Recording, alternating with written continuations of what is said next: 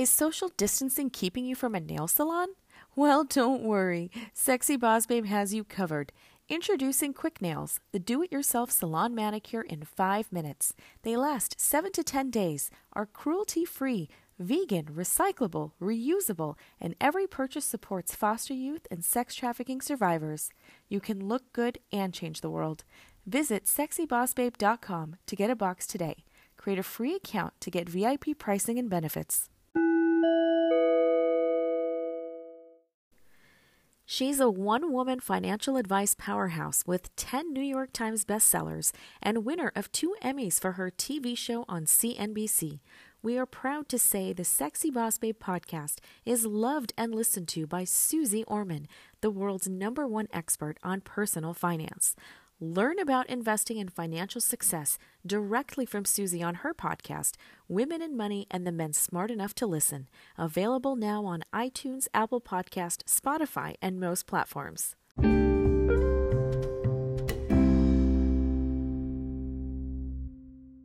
Hi, everyone. This is Arzo, and you're listening to the Sexy Boss Babe podcast. Today, I have the honor of interviewing someone I truly, truly admire. She comes from the one of the most prominent Jewish Iranian families in the world, holding stakes in SBE and Qualcomm. She's a former professor of psychology at Mount St. Mary's University and Cal State Long Beach. She has authored multiple books, is a speaker and advocate on women's empowerment, and one of the most generous philanthropists of our time. She's received an honorary doctorate from Woodbury University and has been awarded the Ellis Island Med- Medal of Honor. I'd like to welcome the amazing Angella Nazarian. Thank you so much for having me, Arzo. Hope you're doing well. I'm doing great. Thank you so much for being here today. Oh, a pleasure. A pleasure. Absolutely. So, I, this season, I'm truly interviewing people that I have watched their work, that I've admired in some way, uh, that I look up to. And you are one of those people. I've uh, had the opportunity of attending some of your events and seeing what you have created. And I'm just truly in awe. And you're an amazing person for my audience to hear about uh, because you're a woman of immigrant descent that has come to America and has completely found that American dream of success. Uh, you know, we're very grateful to be in the United States. So it's afforded us so many more opportunities. I'm really interested in your work as an author. You've authored a few different books. A couple of those have been really focused on women. And that's kind of what I want to know about. Why have you chosen those as topics to talk about in your books? And for example, Pioneers of Possible. Um, you chose some very specific women to write about. What were the inspirations behind that? And why should the world know about these women and what they've done through your perspective? Well, thank you for this question. I love this question. You know, um, my journey as an author, and this is for all those people who have a book inside them, really started with um, when I was doing um, personal growth classes for for women. And one of the things that we talked about is that there comes a time, especially in our mid 30s or early 40s, that we feel that we want to inject more enthusiasm in our lives. And usually the things that we're very good at doesn't bring the same intense energy um, for us. And so I actually had a challenge for every woman in, in my group saying that we needed to pick up a new skill. And that's something that I've been doing all, all my life, ever since my 20s, whether it was taking art history classes for a couple of years or taking dance classes for a decade whatever it is, I think mastery of a skill that you don't know brings a lot of excitement, a lot of skills to you. Uh, you you have that beginner's feel from the beginning. And so I started taking a writing class. And my first my first book was Life as a Visitor, which really documents um, our family escape from Iran, coming to the United States. And while I was doing this book, I never for one second thought that I would be publishing it, but it was really trying to document this for my kids, for my family. And everybody in the class told me, why don't you, you know, why don't you, this is so good, this is amazing, why don't you publish it? And I just thought about it and thought, well, I don't really know of anyone around me that has published a book. I don't know what to do, the first step towards publishing a book. But you know what? I have nothing to lose. And believe it or not, with my second pitch, uh, the um, publishers picked up my book. Uh, while I did my first book, I really was still going back. Even my first book was written from the eyes of a psychologist. And I was thinking how important it is for all of us women to have mentors in our lives. And come, having come from a more traditional um, culture, I never felt that I had that kind of uh, mentor where I knew that there was a woman out there, whether in the family or in my circles, that was full on participating in the outside community, meanwhile, enjoying a really rich and dynamic um, family life. And so I think I started by questioning myself, saying, if I wanted to grow closer, even psychically and emotionally, to women leaders and see what made them successful, whether they were from different countries or different disciplines. What is what are the nuggets of inspiration that I could share with with uh, my audience? And that's how my first book started, and my you know first book in the women's series started, and it was so well received that it was a bestseller for my publishers that they asked me to continue with a, another volume. And that volume delved even more deeply into some of the characteristics of highly achieving women. And um, that's how it took place. I hope I answered your question in you, a long abs- way. No, that was beautiful and it was perfect. Um, you covered a lot of, of ground and you made my job easier. those are some of the questions I wanted to ask you.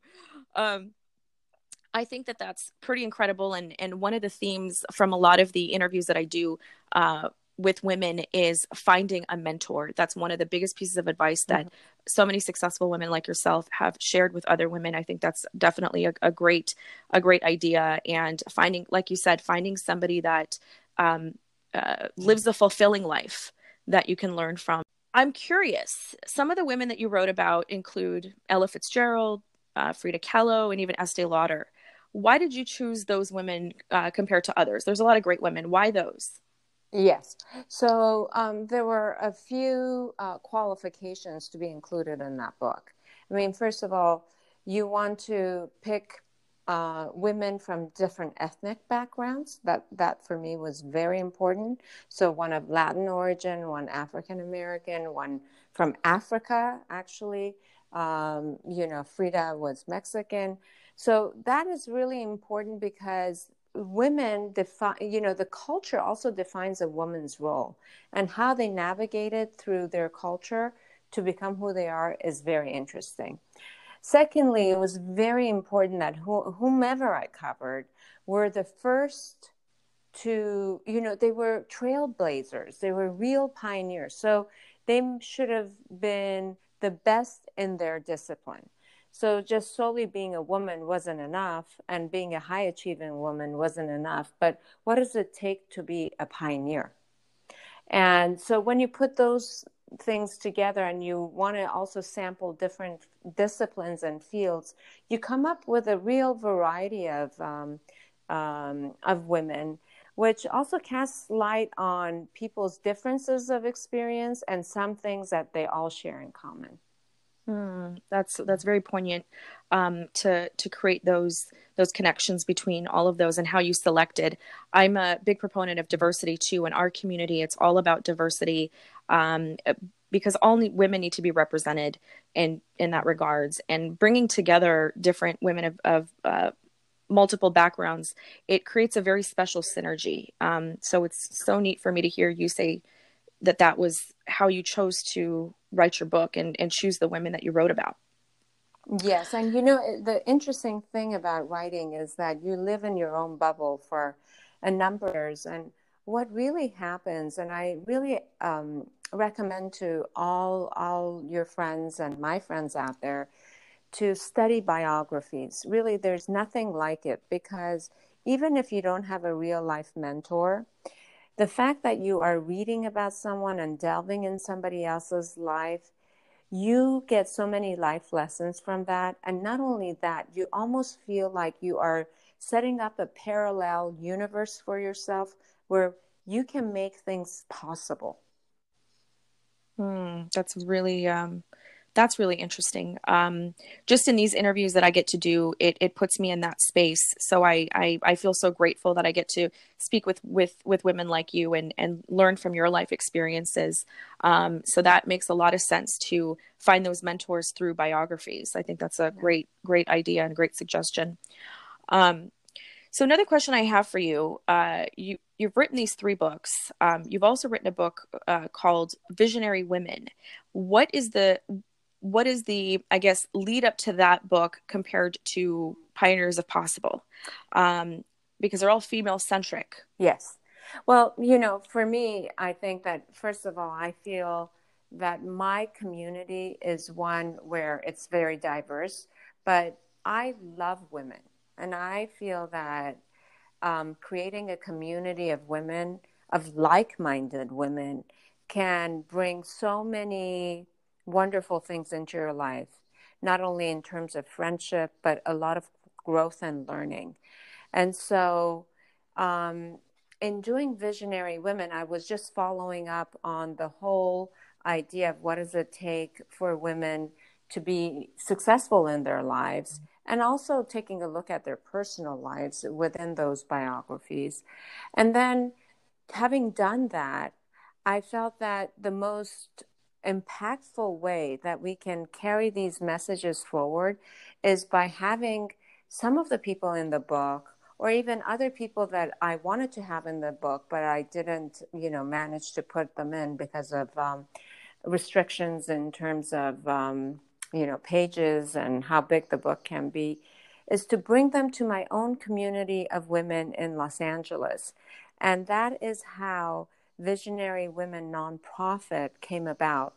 Uh, it really came about simultaneously with my third book that was called Visionary Women.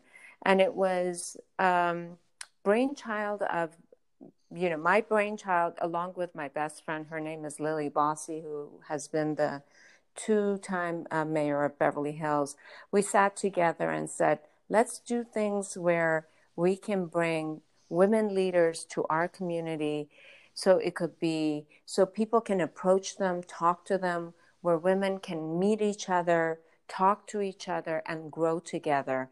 And they can also have a giving circle so we can make an impact in our own community and support women's initiatives. So, you know, it's really interesting, Arzo, how you, you know, I, surely in my 20s, I thought I was going to be a psychology professor and I had no idea where my life would take me. But it's interesting that at every step of the way, and with every decade or every step I've made, I build on what I had. So, writing the books, I use my psychology background. With the books, I then I use the psychology background and my work on various boards to bring together to you know another nonprofit. And I feel that this is one of my biggest joys and one of the bigger challenges um, how to bring people together in a very meaningful way and make it be a very thriving community. That's that's beautiful. And and i have i have some additional questions about uh, visionary women the organization but I, I, wanted to just there's something that that that was kind of lingering for me uh, still with with some of the um, the types of people that you chose to write about in your book mm-hmm. uh, and, and, visionary women. You covered uh, business tycoons um, authors uh, you know women that were dancers or dreamers social activists spiritual leaders painters.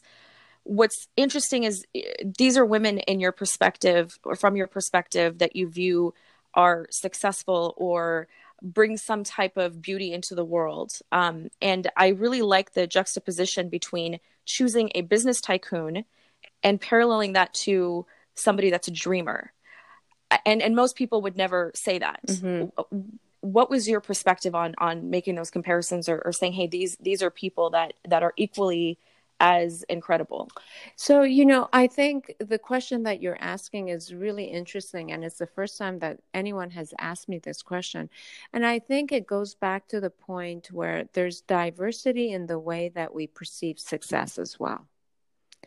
Um, I, I truly feel that uh, you know, for example, I covered uh, Amma, who is a spiritual leader and she comes from the Dalit caste, which is one of the lowest caste members, but yet she is now a living saint.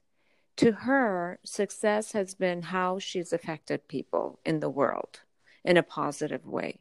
To another person, it could be how can I build the biggest company and employ people and bring, uh, you know, a certain kind of abundance to other people's lives through work and everything else. Um, and I think that if we look at our own value system, each person will define success in different ways. But definitely, anyone that was chosen in the book, even a dreamer, even if I talked about a dreamer, they did it so well. Like they were the most, you know, known for their work and most lauded for their work. So I think there is a, a level of excellence to whatever these women were doing. I think that's uh, so beautiful, and I think it's so important for someone to to make those connections um, and and put it into writing because we don't hear it or see it often enough. And I think in the current time, it's starting to happen a little bit more where it's acceptable to do things that are more creative and and you know follow your passions and your dreams. But I think for decades, it, it just our culture wasn't open to that, and and to say, hey. Um, uh, there's there's success in different ways and uh, you know here's a way to appreciate it and, and and here's someone that's doing it at, at such a high level like you explained and not only that you know what's very interesting is for example when we talk about uh, a few people in the creative arts ella fitzgerald or um, uh, ella fitzgerald wasn't a trained singer you know that's incredible mm. that she she got to this level of excellence without having had any training. As a matter of fact, when she was doing an audition, first she wanted to dance, and then last minute she said, "Okay, maybe I'll do singing because the dance uh, competition is really tough." Um, when we talk about uh, Katharine Graham, who was the leader, uh, the CEO and president of uh, Washington Post. You know, she was a battered, uh, you know, she was abused as a, a woman. Um, she had a husband who was a manic depressive and who committed suicide. And it was only after uh, she had four kids and after the suicide that she actually came out of the shadows and began to lead Washington Post to its newest heights. I mean, that mm. is something mm. incredible. These stories are stories of people who, of second chances, people who had this insatiable yearning to be better, to do better, to move forward, and what they did with it. Um, and I think those are the inspirational stories because everybody will have obstacles in their lives. And how often we we've been told, well, you know, unless you do this and this and this, you can't do it. Well, I think there's no question that we all have to put in a lot of hard work, but natural talent and um, and also having the right mentors really helps. Such great, um, such great, great advice, and I cannot wait for my community to uh, check out some of these books because I think it's going to change people's lives just reading these stories from your perspective and the way that um, you shine a light on on what it looks like um, and I think it's it's so incredible to have worked on a project like that and leaving a legacy behind that could truly impact millions and millions of women and how they choose to live their lives through these stories. Thank you so much. We're going to take a quick little break to hear a short message from our sponsor. Don't go anywhere. We'll be right back. Square Root is the official in house florist of the Ritz Carlton Laguna Niguel and the Beverly Wilshire Hotel. They are the leading force in the special event and floral industry. They are a favorite choice amongst celebrities and have been featured by print and media outlets, including shows on Bravo, VH1, HGTV, The Style Channel, and many more. To create a unique look for your next event or for artistic floral designs, visit squarerootdesigns.com. Welcome back, everyone. So, Angella, I wanted to touch back about the organization that you mentioned, Visionary Women, that you co founded with your best friend, Lili Bosse. I've attended a few of these events in Beverly Hills. And so I have this firsthand experience to say that the offerings to women in terms of resources is wonderful. Um, there's workshops and speakers that uh, uh, people have access to that otherwise may not have. You talked a little bit about your inspiration behind this organization. Um, what was what was that like starting it? Yeah, well, you know, the good thing is that when in my late twenties, I had co-founded another nonprofit called uh, Looking Beyond. And so I had some um, background in starting a nonprofit. Um, I remember clearly we uh, Lili and I were sitting at a restaurant, and I was telling her how I really, you know, um, I really want to start like programming things and bringing speakers and doing something like that. But it ha- it really has to be a nonprofit. And she looked at me and she said, "Well, that's exactly what I would love to do with you."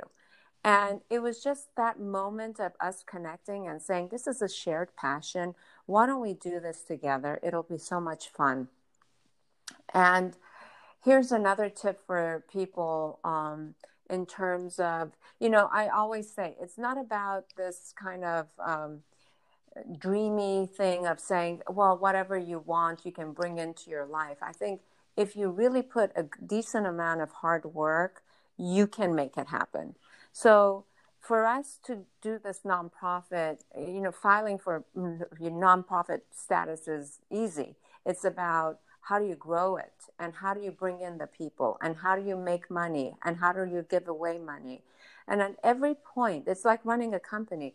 At every point, um, Lili and I have felt that we'll learn what it takes to make it bigger, to make it better, to make it work more efficiently and that's what's been happening in the past five years. I mean, um, to think that um, this year, just this quarter, January, February, just in three months, we gave away $245,000 to various women's initiatives, 100000 for COVID related relief, relief funds. But to think that then suddenly, if you pull the voices and the resources of other women in your community, you can have a much bigger footprint in anything you're doing. And impact is one of the most important things in our lives, uh, certainly for me and for Lili. So it's it's been great. It's been a great learning experience. It's been a lot of work, but it's been fun. I always say if it's not fun, and if you're not feeling that the challenge isn't making you grow in any way, then, you know, maybe you need to reconsider what you're doing. I love it. I absolutely love it. What is the long-term goal of the organization and is it is it mainly to just fundraise for those different causes is it to help women build on their personal and self-development journeys um, through their careers. What what do you see that long-term vision looking like? Well i think you know the dna of our uh, organization is one in which we feel that community is very important. So we want to build a community where women can get to know each other uh, network uh, learn together. We have coffee and conversation series once every month. So we have speakers. That's a more intimate level. We have members only events where we have a Nobel laureate come and speak, you know, all kinds of things. And then we have the big salons where this year we had um, Gloria Steinem come and speak. I mean, it was fabulous. We had 600 people there for that talk. So um, that's one building a community.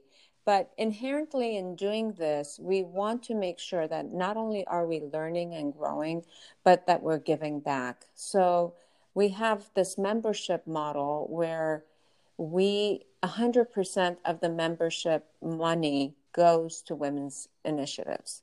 And this is the best way of us feeling that we're doing good and we're giving back.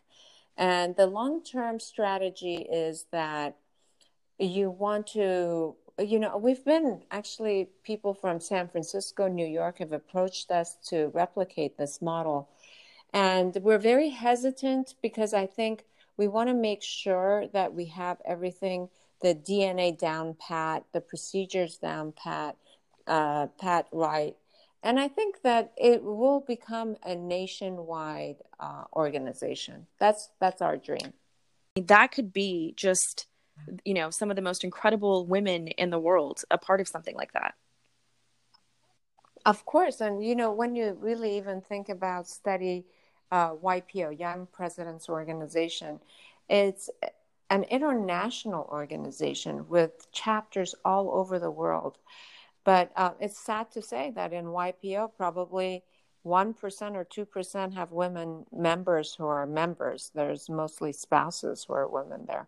I think there's a lot to learn. You know, we can really learn a lot from other organizations, but add our own twist and make things. Uh, make things our own and you know I think what we're doing, which is very special, is really inventing a new way of philanthropy. So the philanthropy isn't about going to a luncheon or a dinner and giving money and being seen in that way, but it's going to an event for two two hours. Um, you know, you have a high level speaker and people. The culture that we want to um, instill in all our members is open heartedness um, openness to meeting people, being friendly and helpful. I love that you put that focus on just that community of women. And I, out of curiosity, have you watched the new uh, mini series on Netflix, Self Made, the story of Madam C.J. Walker? Talk about diversity yes. because she's the first African American um, millionaire, self-made woman. You don't even you don't even think about African American. She was the first millionaire self made woman. And she happened to be an African American woman. I, interviewed her. No niece, kidding. No kidding. Wow. Yeah. That story, um, I, I, just, I mean, that story of perseverance. Um, and, I, I could feel that because I've been through that too, building my business. I, I cried through that story and just felt moments of joy and just to, to just see what she faced and overcame. It's, it's remarkable. Absolutely remarkable. It's remarkable, but you know what I think? I mean, and she was in my Visionary Women uh, uh, book. She was a chapter in Visionary Women. She, her vision, I mean, honestly, to think what she thought about opening up a company, a factory, going nationwide. And you see that how she capitalized on networks of women. They didn't talk about it in the documentary as much as in the book, but what she did, she would actually go canvass every neighborhood, go to the churches and talk about her product and enlist people to help her sell it. She went to every church. I mean, it's unbelievable how hard she worked. But she was capitalizing on community networks. No, it was well. it was great. And I don't know how, how much of this because I didn't read the book. I watched the series uh, where where she ended up getting that initial investment that she was looking for from that wives group Yes. So so that was true. Yes. That's that's yeah. amazing. And and and that's when when you were talking about your vision, that's kind of what came to my mind was was what those women had kind of created, you know, just this group of yeah. women that that was yeah. very supportive. So amazing. Um so another thing that I wanted to uh ask you about is your is your recent book, Creative Couples and it, it sounds like it, it, it, that book is about um, what the power of these amazing couples created together and I know you're married and you have children. Uh, I would I would love to know what was the inspiration behind that book because it's it's it's a turn from focusing on just women to all of a sudden it's this masculine and feminine energy and what that creates. Right, right. I you know I for uh, very selfish reasons. But I think it, I really think that my fourth book is my best book yet.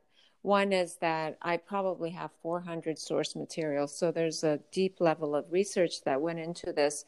But um, there's two reasons why I think this book is really important. While I was doing research with the women leaders, even if you look at my second and third book, even with Visionary Women uh, book, is that I noticed that many of the women who who were tremendously successful in their fields either had a partner, a father, a brother, or some significant other in their um, in their lives that were of great help, of great support to them. And so, one, I started thinking, this is really interesting. I mean, if 40% of those women in my past book had a partner or a husband that was so supportive, I wonder what that looked like if they were working together. And then, secondly, I think when you really think about it, and I stress that in um, the many uh, women's conferences that I've gone to, as much as I enjoy being with women and learning with women, I always feel that we need to include men in our conversations. I have great respect, admiration, and love for the men in my life. And nowhere, you know, you know, a lot of people, which is still strange to me because I don't think of it as that way, but when they hear feminist, some people start thinking about the second wave feminists of the 1960s, where there was a little bit of a backlash and anger towards uh, male counterparts. But new wave feminism is about we want to work with our husbands, with our brothers, with our colleagues, and we want to also not only have them in our lives, but also in then uh, like nurture our both our feminine and masculine qualities in ourselves. Mm. And what does mm. that mm-hmm. look like? That's really that's really interesting. That's very very interesting.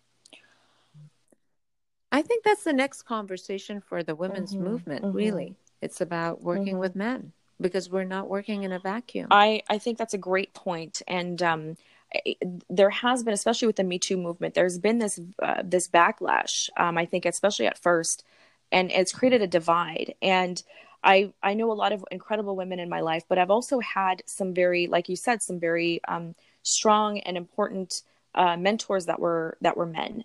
And um, there's a lot that they bring to the table, and if we shut them out, um, I think it, it, it hurts us too. Absolutely. And they have a lot to gain from us right. as well. So it's both ways. And, you know, one of the things that, you know, beginning of our program, we were talking about mentorship. One of the things that has come about, and I do think that the, uh, you know, Me Too movement was necessary because there was a lot of abuse mm-hmm. going on.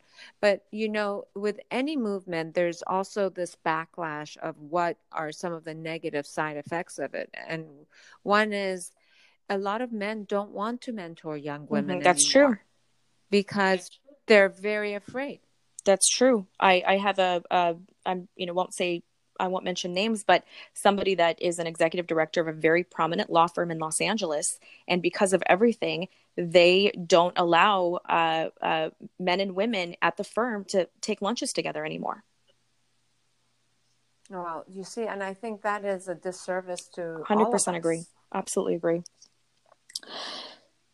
So we need to reimagine those relationships. Mm, I like that.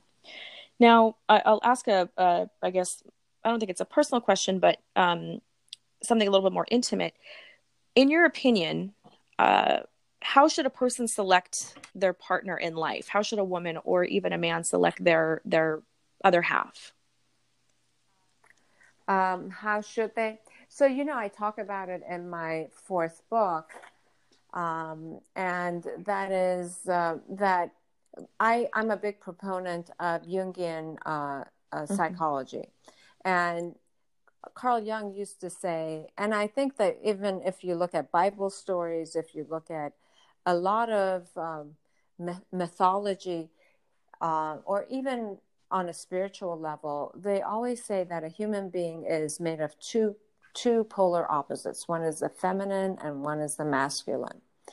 And what is really important as a human being is that we become a whole person. And being a whole person means that you develop both your feminine and masculine qualities. And the more in tune and aware you are of yourself and who you are and what you bring to the table, the better choices you make in a partner. So, um, what makes people attracted to the opposite sex, for example, is women tend to have worked on their feminine, uh, you know, uh, attributes. And so the weaker shadow aspect of their personality is the hmm. masculine. Mm. And it's very interesting that the blueprint of what we think is masculine usually comes from our early childhood experiences with our brothers and most likely our father. And so we take that blueprint and we, as an adult, we get drawn to people that fit that blueprint or they are somehow filling in a need for us that we have in within ourselves. Mm. So you know, I always say that a relationship for it to work out, one is that I think the more self aware we are, the better, the more likely uh, it is that we'll have a more healthy relationship. But secondly, looking at a relationship from a framework of commitment, personal growth, and deep love and sharing. Um, I think no long term relationship goes without challenges. So we all need to have sharpen our um, our skills, interpersonal skills. We all need to know that we're growing entities. And for example, I got married very young at the age of 20, and I'm a completely different person mm. at this mm. age, at, at the age of 52. And I think at every crossroads, my husband and I have been lucky enough and mindful enough to come back and renegotiate our roles and who we want to be as people. Interesting. Very interesting. Renegotiate who you want to be as people. And that's something Yeah. And that's wow. Wow. I think that's um I think that's very interesting and I I, I don't hear that uh I don't think I've ever heard anybody say that. Well, and uh, you know, I have a couple of really interesting case stories in this book where, you know, one couple uh, really changes so much, and the other one is completely mm. oblivious mm. and wants to hold the other the the other couple as you know who they used to be. But you know that's that's something that takes the energy out of a mm-hmm. relationship. Mm-hmm. For uh, for a relationship to be ever alive and growing, it needs to mm. change it needs to change and evolve and and and the relationship needs yeah. to be a living entity like anything else exactly we always call that in psychology a third mm. body that you know there's one body the male body or whatever two two bodies that come together and the intersection is the third body and that is a living mm. being that's a living relationship wow. it's it's called a third body this is something that i you know I, we can go look up and, and and read more about yeah. So yeah. interesting. So, so interesting. Um, well, you've covered so much. Uh, the, this last 30 minutes has been one of the most enriching experiences for me, and I, I don't think I'll ever forget it. Thank you so much for this uh, talk. Thank you so much for your um, insightful questions, and I really enjoyed talking. Thank you. you. I want to just ask you a couple a couple final questions before we wrap up here. Um, what sure. do you think is your life purpose? And do you think you're living it now? Oh, that's a big one. Uh, you know, I'm not sure. I think uh, people could have various life purposes. I think one of my life purposes was to raise, you know, good kids. Um, and uh, I think so far so good. but I think uh, you know, I think a person can have various multi-dimensional purposes. I think one of my purposes is to be my best self. And what does that look like? You know, it changes. And, you know, every year I start the year by thinking about those things. I think one of my other purposes is to really um, connect with people and change lives in, in a way that seems meaningful Um, and again, I think I'll always opt for, you know, when we talk about the happiness ingredient gradient in our in our lives. I'm I'm a very happy person. I'm very lucky about that. But I have to tell you, I never think about it that am I happy or am I not? I think that's not the end goal. The end goal should be having a life full of meaning mm. and interconnectedness. And then happiness comes along mm. with it. So, as long as I feel that I'm living a life that speaks to my truest values, um, I feel that I'm, you know, going on that route. And who knows, maybe my purpose will emerge in a different way, you know, five years mm. from now. So, one last question. With everything that you have lived through, your life experience, the information that you've learned from the greats that you've studied and written about, what is some, one piece of advice um, or, or some type of wisdom that you would want every woman to know that maybe they don't? uh, you know, it can be one or two things. Yeah, I'll, I'll talk about focus on one thing, which was actually the biggest epiphany for me, myself. And, you know, working with a lot of women, I led um, uh, many, many workshops on personal growth, is that women have a tendency to feel like they're not enough. I certainly had that feeling and I still have it from time to time. But this feeling of not being enough, not just that not enoughness permeates our lives in so many different ways. And what I found in um, in these like visionary women or in the people and pioneers of the possible is that a lot of these women were successful because they weren't thinking about perfection, how to be perfect. Um, they actually looked at what were they really good at and they tailored their lives around their strengths. So this is really funny coming from a psychologist because we are, you know, constantly thinking about growth and personal growth. But if it comes from a place where we feel like we're not enough, that's not a good mm. thing. It's mm-hmm. not a mm-hmm. good thing. Mm-hmm. It's wasted mm. energy. How about if we feel that we're already good enough and we'll start with there and build on ourselves? And this is exactly what they did. None of these women had perfect lives. Some of them had failed relationships. Some of them were, you know, fantastic in their work and yet they had character flaws. That's that's mm. life. That's what it is. Uh, nobody's perfect, but they made the best of what they had. And you know, when we were talking about CJ Walker, that's a prime example. She was selling a beauty product, but she had no, you know, she was not a mm-hmm. beautiful person. Mm-hmm. So, how does she mm-hmm. work around that? Mm. This is just, it's, it's everything you're saying. It's so inspirational in it. And it just, um, it makes me feel so much better about myself. yeah and i think that we all should feel better yeah. about ourselves i mean you know i think that we mm. beat ourselves up way too much mm-hmm. way too much and you know starting with an affirmation in the morning about something that you're really good at what you're mm-hmm. grateful for and starting from there and then continuing that train of thought and putting your energy behind the things that bring energy into your life brings more energy mm, that makes life. so much sense that makes so so much sense um, this has truly, truly been um, an, an honor, and and uh, uh, the information that you've shared um, is going to truly be impactful.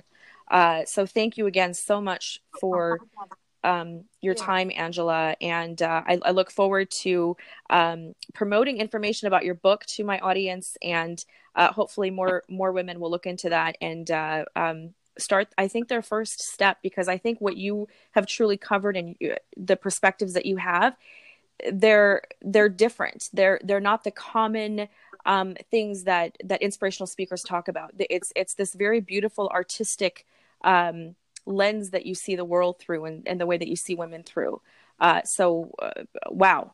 Thank you so much. I really enjoyed our talk, and um, again, I look forward to seeing you again. Thank you so soon. much, Angella. And if there's any uh, way that people can connect with you through social media or a website, uh, go ahead and, and share that information.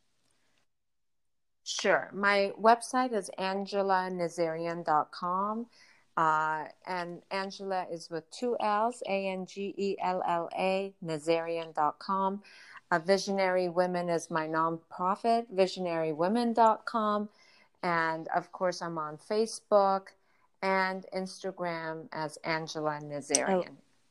Oh. Uh, and I look forward to connecting with with your audience. Thank you well. again so much. Uh, I hope all the ladies enjoyed this conversation as much as I did. Uh, very memorable for me. And if you guys would like to stay in touch with me, you can do so. You can follow me on social media at the Arzo Yusuf. Uh, also, Sexy Boss Babe is at the Sexy Boss Babe, and you can also check out our website www.sexybossbabe.com. Thank you so much, everyone, for joining us today.